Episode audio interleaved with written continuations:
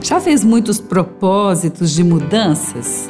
Não vamos falar de muitos, não. Lembrar de alguns propósitos de mudanças que nós já fizemos. Muitos deles, com certeza, conseguimos alcançar. Ou então não estaríamos como estamos agora. Mas existem alguns que nós renovamos. Fazemos uma vez, tentamos, às vezes algum até podemos, alguns podemos desistir, mas outros tentamos de novo. E algum, alguns são esquecidos, Bom, propósitos para mudanças todos temos. E quando alguns persistem. E você diz: Poxa vida, até hoje eu não consegui fazer essa mudança. E o que é que preciso fazer para que ela aconteça? Bom, aí essa pergunta já vai ajudar bastante. Quero dar aqui um exemplo, como por exemplo, essa tal de reclamação. Porque às vezes a gente não usa o termo murmurar, ele parece pesado, né?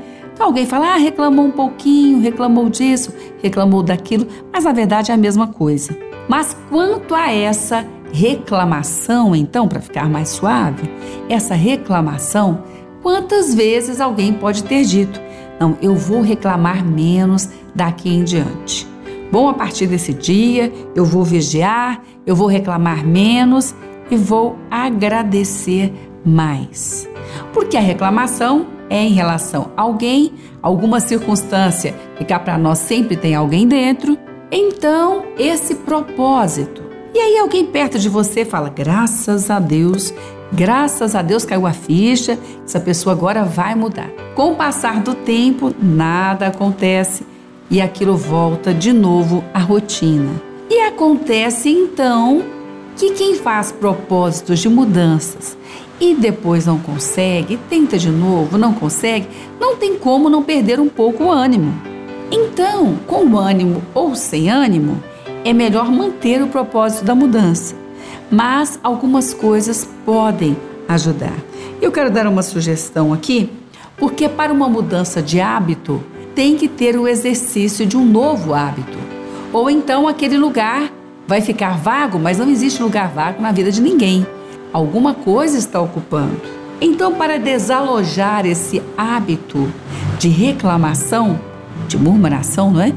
Esse hábito é preciso alojar outro hábito. E o hábito do agradecimento, ele tem que ser exercitado. Bom, então a sugestão é: que tal, antes de qualquer reclamação, dar uma palavra de agradecimento?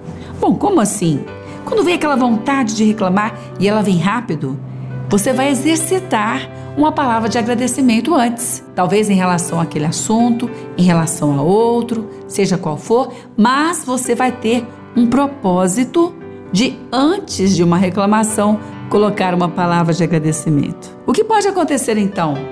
O que pode acontecer e vai acontecer é que a palavra de reclamação vai começar a perder força. Porque quando alguém libera o agradecimento, há algo novo acontecendo. É algo que agrada o coração de Deus, que atrai a presença de Deus. E onde a presença de Deus está, a liberdade também está.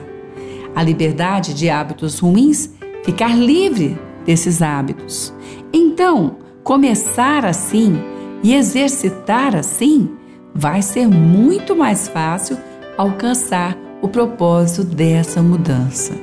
Lembre-se, um hábito antigo, um hábito ruim, novo ou antigo, só pode ser desalojado se houver um hábito novo bom.